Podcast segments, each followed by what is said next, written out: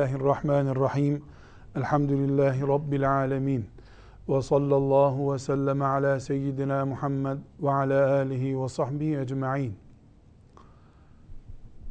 İmam Nevevi rahmetullahi aleyhin eseri olan Riyazu Salihinden doğruluğun önemini anlatan hadisi şerifleri okuyoruz.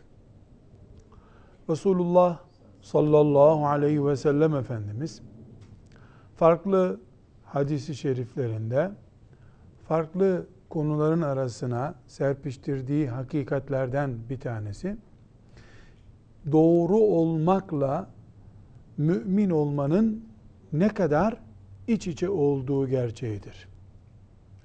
Mümin doğru insandır. Her işinde doğrudur. Doğruluktan yanadır.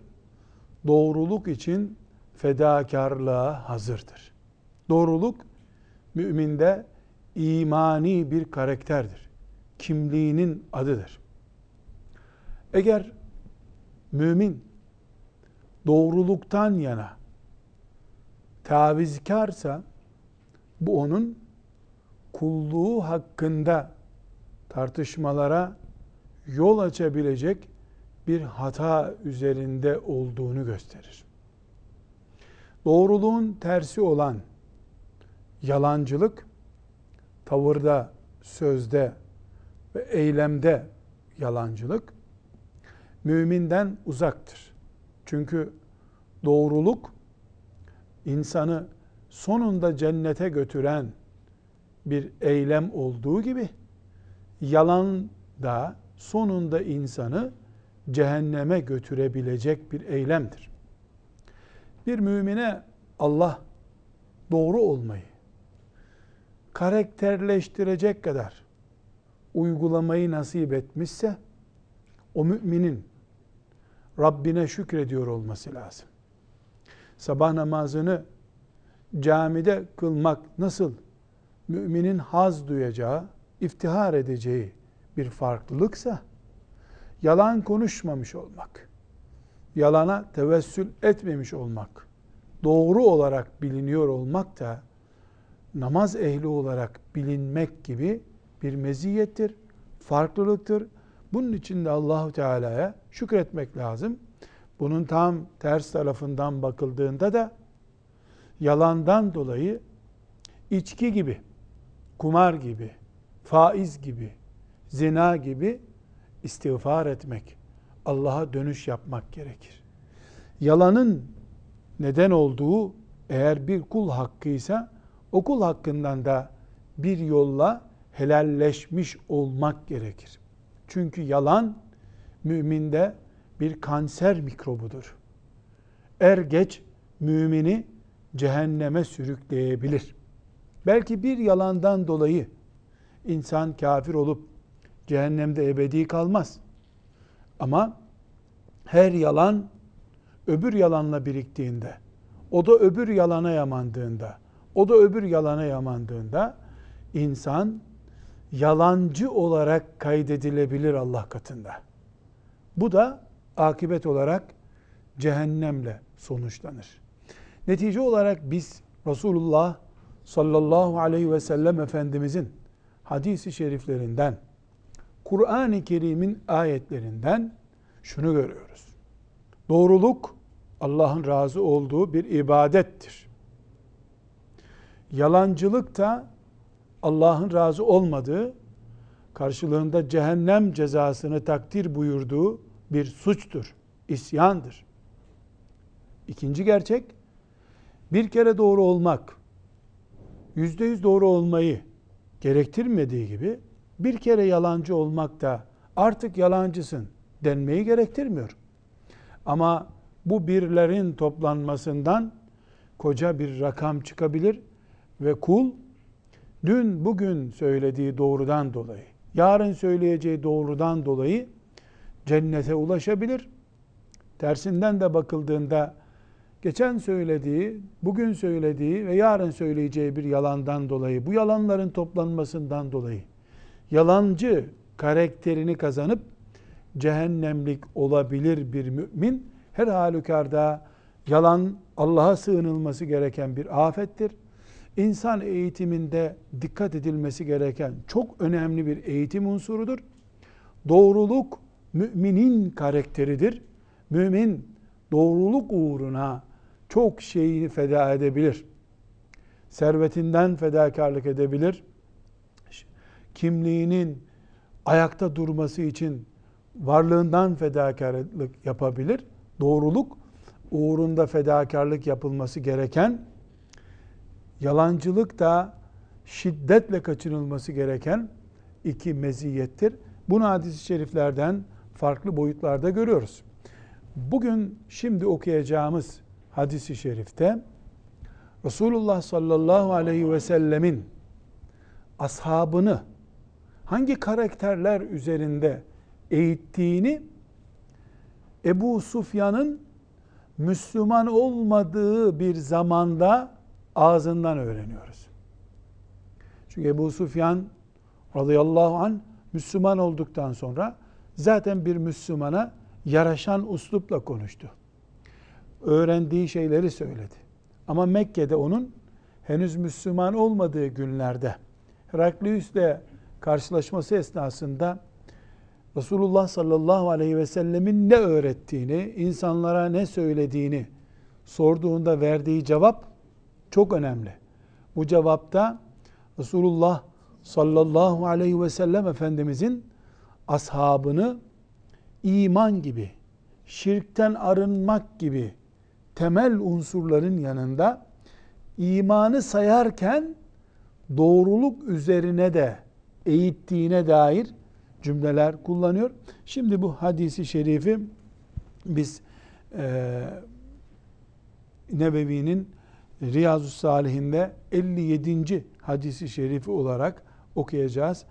E, ve inşallah bir müşrik olan, o gün bir müşrik olan Ebu Sufyan'ın bile Resulullah sallallahu aleyhi ve sellemin doğruluk üzerine yaptığı vurgulamaya nasıl dikkat çektiğini ve bunu o zaman kendisi gibi nihayetinde Müslüman olmayan bir yabancının önünde iftiharla nasıl itiraf ettiğini hadis-i şeriften göreceğiz. Şimdi hadisi şerifi teberrüken önce metninden sonra da tercümesinden Hafız Hasan kardeşimiz, kardeşimizden dinleyelim. Buyurun. Bismillahirrahmanirrahim. عن أبي سفيان صخر بن حرب رضي الله عنه في حديثه الطويل في قصة هرقل قال هرقل فماذا يأمركم؟ يعني النبي صلى الله عليه وسلم قال أبو سفيان قلت يقول اعبدوا الله وحده لا تشركوا به شيئا واتركوا ما يقول آباؤكم ويأمرنا بالصلاة والصدق vel afafi ve sılati. Muttefakun aleyh. Resulullah sallallahu aleyhi ve sellem. Buyurun. Ebu Süfyan Sahr İbni Harp radıyallahu anh Bizans kralı Heraklius ile aralarında geçen uzun konuşmayı naklederken şöyle dedi. Heraklius o peygamber olduğunu söyleyen adam size neleri emrediyor diye sordu. Ben de sadece Allah'a kulluk ediniz. Ona hiçbir şeyi ortak koşmayınız. Atalarınızın iman ettiklerini söyledikleri şeyleri terk ediniz diyor ve bize namaz kılmayı, sözde ve işte doğruluğu, iffetli yaşamayı ve akraba ile ilgilenmeyi emrediyor dedim. Sadaka Resulullah sallallahu aleyhi ve sellem. Hadisi şerifimiz Buhari'de ve Müslim'de rivayet edilmiş sahih hadisi şeriftir. Heraklius Bizans kralı bir yolla Mekke müşriklerinden olan ve Mekke'de söz sahibi olan Ebu Süfyan'la buluşuyor. Daha doğrusu Ebu Süfyan'ın ona çıktığı bir e, pozisyonda buluşuyorlar. Söz Mekke'de peygamber olduğunu söyleyen birisinden açılıyor. Çünkü Heraklius e, bir din sahibi, Hristiyan. yeni bir peygamber geliyor. Bununla ilgili bilgi edinmek istiyor. Ne anlatır bu adam demeye getiren bir soru soruyor. Nedir? Ne mesaj veriyor size diyor. Ebu Sufyan Müslüman olmadığı halde, inanmadığı halde Resulullah sallallahu aleyhi ve sellem Efendimizin söylediklerine çok güzel özet yapıyor.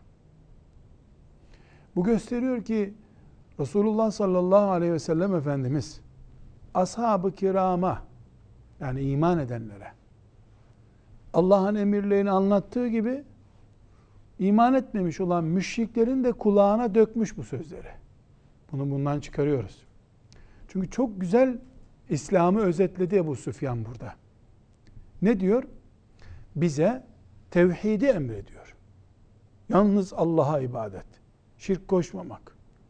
Ecdattan gelen kütürüm dinlerle, din adı altındaki safsatalarla uğraşmamak. Yani tevhid. Bu üç kelimenin özeti tevhid. Yalnız Allah'a ibadet etmek, şirk koşmamak, Allah'a ortak koşmamak ve atalardan gelmiş olan putçuluk dininden uzak durmak. Tevhid. Bunu bize emreder diyor. İslamiyet'in tevhidini özetliyor. Sonra namaz. Namazı emreder diyor. Sonra doğruluğu.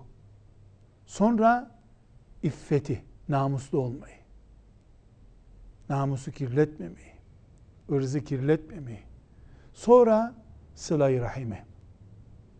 Ebu Sufyan'ın müşrik olduğu günlerde Resulullah sallallahu aleyhi ve sellem'den anladığı İslamiyet'in özeti bu. Ama anladığı bu özet şeyler tevhidle ilgili. Tevhid, namaz, doğruluk, iffet, sıla rahim. Beş şey öğrenmiş. Henüz müşrikken. Bir de bu sahabi olduğu ve İslam adına kılıç kullandığı günlerde nelerle donanmıştı?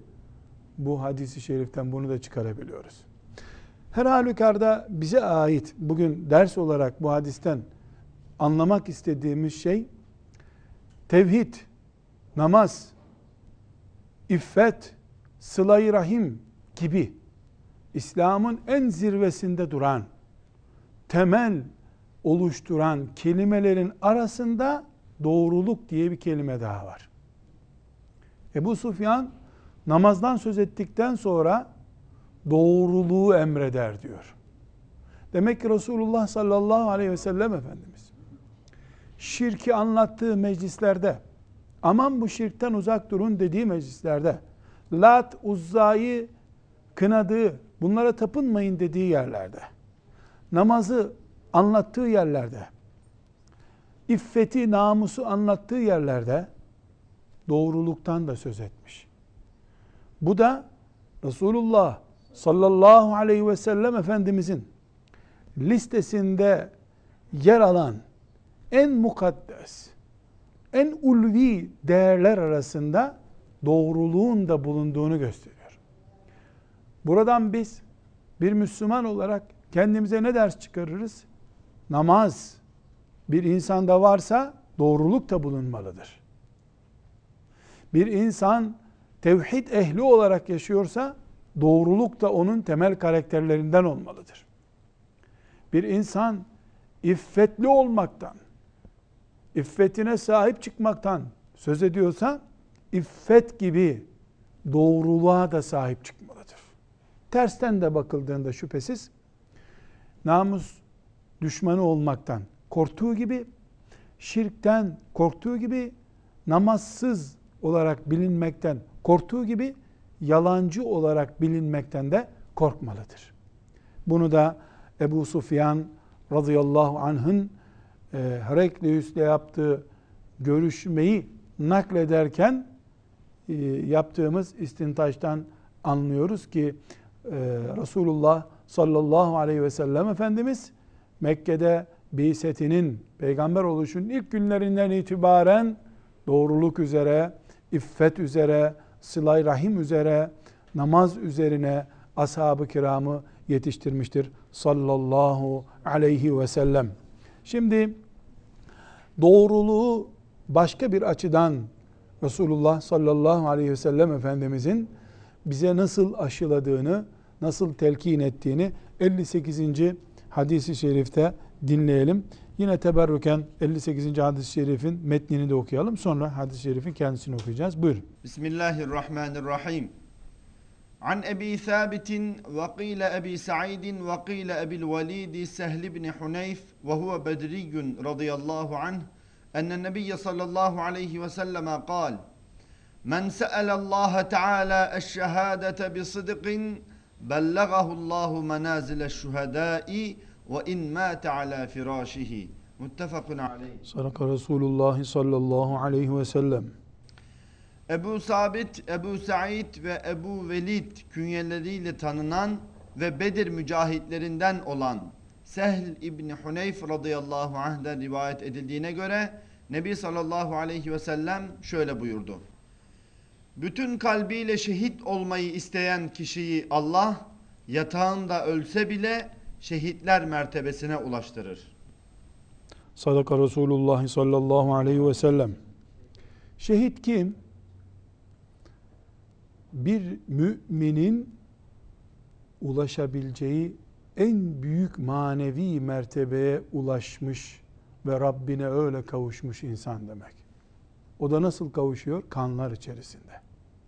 O kadar ki savaş meydanında, cihat meydanında ölmüş olması lazım. Hastaneye kaldırılıyor. Günlerce pansuman yapılıyor ve orada ölüyor. O da Uhud şehitleri gibi şehit değil. Şehit Allah için cihad ederken vurulduğu yerde, kafasının koptuğu yerde canını veren mümin. Bu mümin insanın bütün günahlarından arınmış olarak Rabbine kavuşabileceği en ulvi nokta. Bunun en başında Hamza bin Abdülmuttalib radıyallahu anh, Musab bin Umeyr gibi büyük şehitler var şüphesiz. Bu kadar ulvi, büyük bir makam ancak meydanlarda can vererek ve samimi bir şekilde Allah için cihad ettiği esnada can vererek şehit olanların yakaladığı bir meziyet. Ama bu hadisi şerifimiz bir farklı noktaya işaret ediyor. Bir mümin meydanda parçalanarak o makamı yakalıyor. Öbür mümin yatağında öldüğü halde o mertebe ile ödüllendiriliyor. Şehit olmuyor. Ama şehadet mertebesi yakalıyor. Bu ne sayesinde? Çünkü samimi bir arzu ile şehadet istiyordu. Şehadeti gerçekten Allah'tan istiyordu. Bu isteğin de Allah onun samimi olduğunu biliyordu. Ama kaderine şehit olmayı yazmadı. Bu kul ciddi bir şekilde şehadeti istedi. Şehadet için her türlü fedakarlığı yaptı. Onu Allah ondan mahrum etmiyor. Şehadetin mertebesiyle onu ödüllendiriyor. Ne sayesinde? istekte doğruluk sayesinde. İmam Nevevi rahmetullahi aleyh bu hadisi şerifi Riyazu Salihinin burada hangi bölümünde zikrediyor? Müminin doğru olmasını gerektiğini anlatan bölümde zikrediyor. Mümin doğru insandır diyor.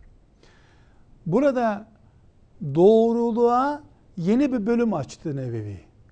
Demek ki mümin Allah'tan isterken de doğru olması lazım. Doğruluk o kadar üstün bir meziyet ki isterken, dua ederken, yürekten geçirirken bile doğru olmak lazım.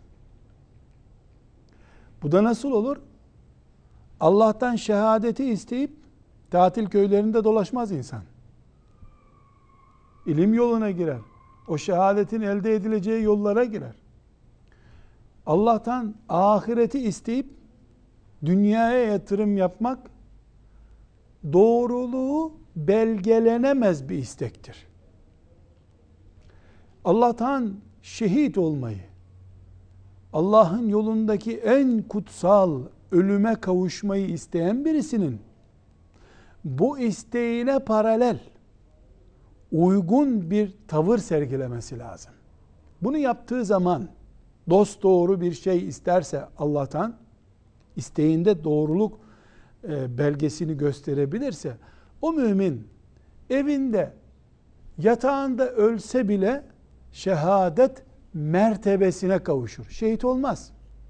Yani kıyamet günü Hamza ile beraber dirilmeyebilir. Hamza şehitlerin sultanı çünkü. Ama Hamza'nın radıyallahu anh yakaladığı mertebeyi, sevabı yakalar. Önemli olan da Allahu Teala'nın rızasına muvafık iş yapabilmek, ondan sevap elde edebilmektir. Birisi kanlar içerisinde şehadet mertebesine ermiştir. Öbürü yatağında buna ermiştir. Birisi eylem göstererek, kafasını vererek, canını vererek bu noktaya gelmiştir. Öbürü de o Hamza radıyallahu anh'ın Mus'ab bin Umeyr radıyallahu anh'ın bedeniyle gösterdiği fedakarlığı göstermeye hazır olduğunu kalbinde Allah'a ispat etmiştir. Çok ince bir noktada Nevevi bizi yakaladı burada. Ya Rab bize şehitlik nasip et demek bir çare değil. Şehitlik nasip et demenin de doğru olması veya olmaması söz konusu. Burada hoca efendilerimiz Allah onlardan razı olsun. Hadisi şerifte men se'alallah teala eşşehadete bi sıdkın doğru bir şekilde Allah'tan şehadet isteyeni diye geçen cümleyi çok hoş bir şekilde Türkçe'ye aktarmışlar. Bütün kalbiyle şehit olmayı isteyen kişi demişler. Bütün kalbiyle şehit olmayı isteyen kişi. Yani tam yüzde yüz motamot Türkçe'ye tercüme edecek olsak dost doğru bir şekilde, doğrulukla diye tercüme ederiz. Hoca efendiler, Allah onlardan da razı olsun, bizi de onları da Nevevi'yi de bu hadisin ve bu bütün hadisi şeriflerin muktezasıyla e, amel etmeye e, muvaffak kılınmış kullarından kılsın. E, bütün kalbiyle ister. Bir var camide bir törende dua yapılıyor. Ya Rab bizlere de şehitlik nasip et deniyor. Diyen ve amin diyenler orada öyle bir dua yapılması için o duayı yapmış oluyorlar. Bir de var ki mümin gözyaşları içerisinde Allah'tan şehadet istiyor. Ondan sonra da o şehadete zemin hazırlayacak ne varsa ona koşuyor. Sadece şehadet değil. Oğlumun hafız olmasını nasip et diyen annenin bunu ne oranda doğru istediği yavrusunu Kur'an'a hazırlayıp hazırlamadığından anlaşılır zaten. Alim bir çocuk babası olmayı isteyen, işte filan meziyetleri isteyen, hatta çocuk üzerinden değil, bana haccı nasip et ya Rabbi diye dua eden birisi. Bu duasında yüzde yüz kalpten gelen bir heyecanı kullanıp kullanmadığını Allah görüyor zaten. Bana haccı nasip et diyor. Ondan sonra yıllanmamış koltuk takımını değiştiriyor. Hac heyecanı olan birisi 120 ay takside girer mi? Hac heyecanı olan birisi eski elbisesini bile değiştirmez. Hacca kadar ne olur ne olmaz paramız biriksin diye. Hatta da hatta hac, haccı bir, ciddi bir şekilde Allah'tan isteyen birisi Sağlığına bile dikkat edecek. Ola ki bu yiyecekler dokunur, hacca gitmeme engel olur, sağlığım bozulur diye yiyeceğine bile dikkat edecek. En ufak günah bile işlememeye çalışacak ki günahlarımdan dolayı Allah Kabe ile aramdaki mesafeyi uzatır. Beni Rabbim Kabe'sine kabul buyurmaz diye günahlarından da uzak duracak. Yani haccı bile istemek ciddi veya üstün körü diye ikiye ayrılır. Bu ne gibi? Ya Rabbi ben sabah namazını kaçırmak istemiyorum. Bunu bana müyesser kıl diye dua eden birisi yatsıyı kılıp yatmalıdır ki Allah görsün bu ciddi bir şekilde sabah namazına kalkmak istiyor. Yatsıyı kıldıktan sonra saatlerce oturan, ondan sonra yiyip içen birisi ben istiyordum Allah kaldırmadı sabah namazına diyemez. Her şeyde hatta ve hatta şehitliği bile isterken dost doğru olmak ve olmamak, üstün körü istemiş olmak, yürekten, gözyaşları içerisinde heyecanlı bir şekilde Allah'tan istemek vardır. Burada biz bu hadisi şerifi günlük hayatımıza şu şekilde vurgulayacağız. Kendimiz üzerinde Rabbimizden bir şeyler isterken belki biz bile fark edemeyeceğimiz şekilde Allah kalbimizi ölçüyor. Camide herkes dua ettiği için mi dua ediyoruz? Bir mümin kardeşimizin hastalığından şifa bulması için ciddi bir şekilde Allah sana şifa versin. Rabbim bu kardeşime şifa ver dediğimizi Allah görüyor. Ciddi mi söylüyoruz? Yoksa hasta ziyaretinde ne denir zaten? Geçmiş olsun denir. Biz de geçmiş olsun dedik. Allah şifa versin. Allah şifa versin. Bir anne, bir baba, bir dede, bir hoca efendi talebeye dua ederken yavrum Allah zihnini açık etsin. Allah seni muvaffak kılsın derken o duanın kabul olmasını etkileyecek en önemli unsurlardan biri bunu dil mi söylüyor, yürek mi söylüyor? İşte Efendimiz sallallahu aleyhi ve sellem e, Buhari'nin rivayet ettiği hatta Müslim'in de rivayet ettiği bu hadisi şerifte ufkumuzu açıyor. Bize ne buyuruyor? Şehadeti isteyebilirsin. Ya Rab bize de şahit, şehadet nasip et diyebilirsin. Ki en ulvi mertebe bu. Allah senin kalbinde samimiyet görür. Şehadet deyince gözlerinin nemlendiğini, dayanamadığını, heyecandan neredeyse ağlayacak olduğunu, kendini Hamza ile dirilmiş gibi hissettiğini görse Allah, yatağında da yakalarsın o ecri. Ama dille söylüyorsun, öbür taraftan da ölmemek için bin tane kazağa bağlanıyorsun.